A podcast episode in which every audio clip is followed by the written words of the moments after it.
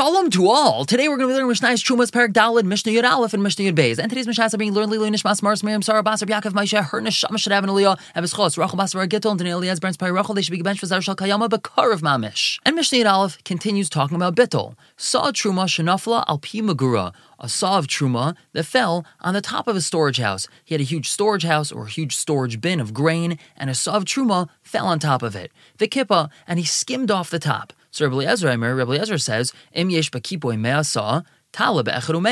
if, along with that which he skimmed and that which was remaining in this basket or that which was remaining in this storage bin, there was 101, so then we have bittel of 101. As we said, one part truma is bittel in 100 parts chulin.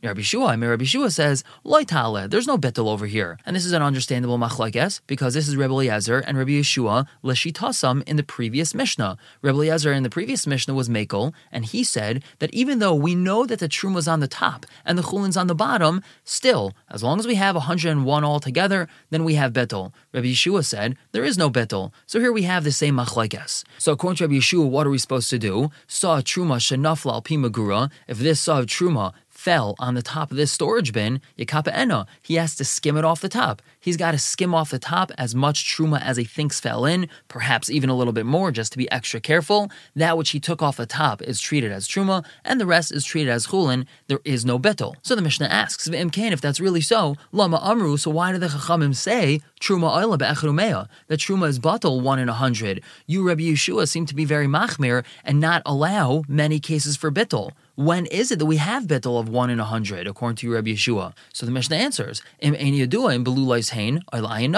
If he doesn't know if it got mixed up or where it fell, so then there's bittul. If the truma fell into the machine and the machine is working and it's turning everything all around mixing it all up, and he's just not so sure if the truma got mixed up yet, so then we would be able to have bittul. Or if he doesn't even know where the truma fell in, did it fall on the right side? Did it fall on the left side? In that scenario as well, even Rabbi Shua would agree that there's bittul. Moving on to another case, Mishnah Yud Beis, shtei kupais, two baskets, ushtei megurais, and two storage bins. Shenafla saw truma achas mehen, a saw of truma fell into one of them.